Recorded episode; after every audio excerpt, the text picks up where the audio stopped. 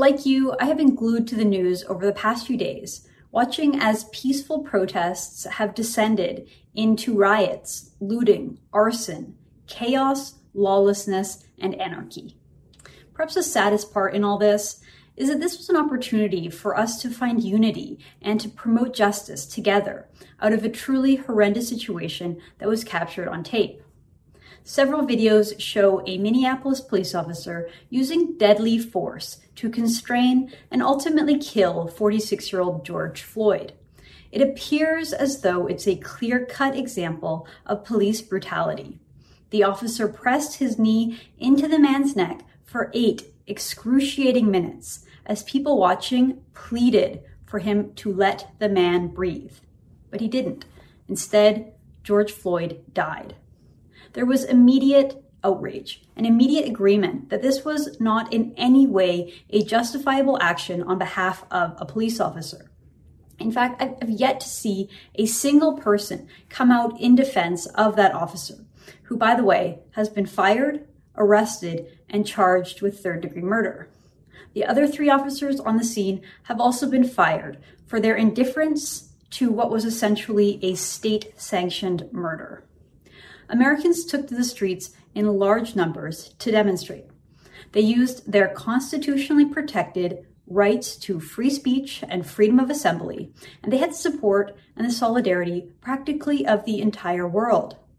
Everyone agreed the situation was unjust and that Floyd was wrongly killed. But instead of joining together to mourn in the senseless death and to reflect on aspects of policing that perhaps lead to brutality, things like how police are trained, how to deal with officers who break rules and don't follow orders, and again, perhaps per- perverse incentives that exist within trade union contracts that end up increasing crime accidentally. Instead of taking any of these measures or talking about any of these issues to try to ensure that no more innocent people are killed at the hands of an overzealous police officer, instead, the movement was hijacked. Violent activists and anarchists began organizing and instigating riots. They smashed windows, facilitated looting and ransacking both of local businesses as well as big box stores. They set fire to police stations, to churches, and to businesses. And instead of stopping these riots, officials across America ordered police forces to stand down and essentially give rioters space to riot. Meanwhile, many journalists and pundits in the media were busy fanning the flames of the situation, defending and justifying and promoting these riots. They claim that America and Canada too are evil, racist societies that deserve to be burnt down. They don't see instances of racism as an obstacle to overcome in an otherwise free, peaceful, and just society. Instead, they see instances of racism as systemic, the very foundation of our societies, something that is built in that we can never overcome without radical and foundational change. And so, these advocates call for the tearing down of our entire society, every aspect of our system, including free markets, private property, the rule of law, and our legal system. That is why they're chanting, Eat the Rich, and looting in Beverly Hills. And that is why Black Lives Matter Toronto leaders are calling for police services to be defunded, entirely defunded. Even the most basic principles, like individual rights and freedoms, are being overshadowed and undermined by collectivist and tribalistic ideas.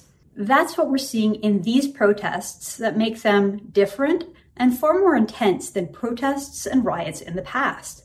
Collectivism is center stage. They tell us that all cops are murderers, that they're all responsible for the killing of George Floyd. They believe that all white people are unconsciously racist and that all white people are responsible for slavery, segregation, and income inequality.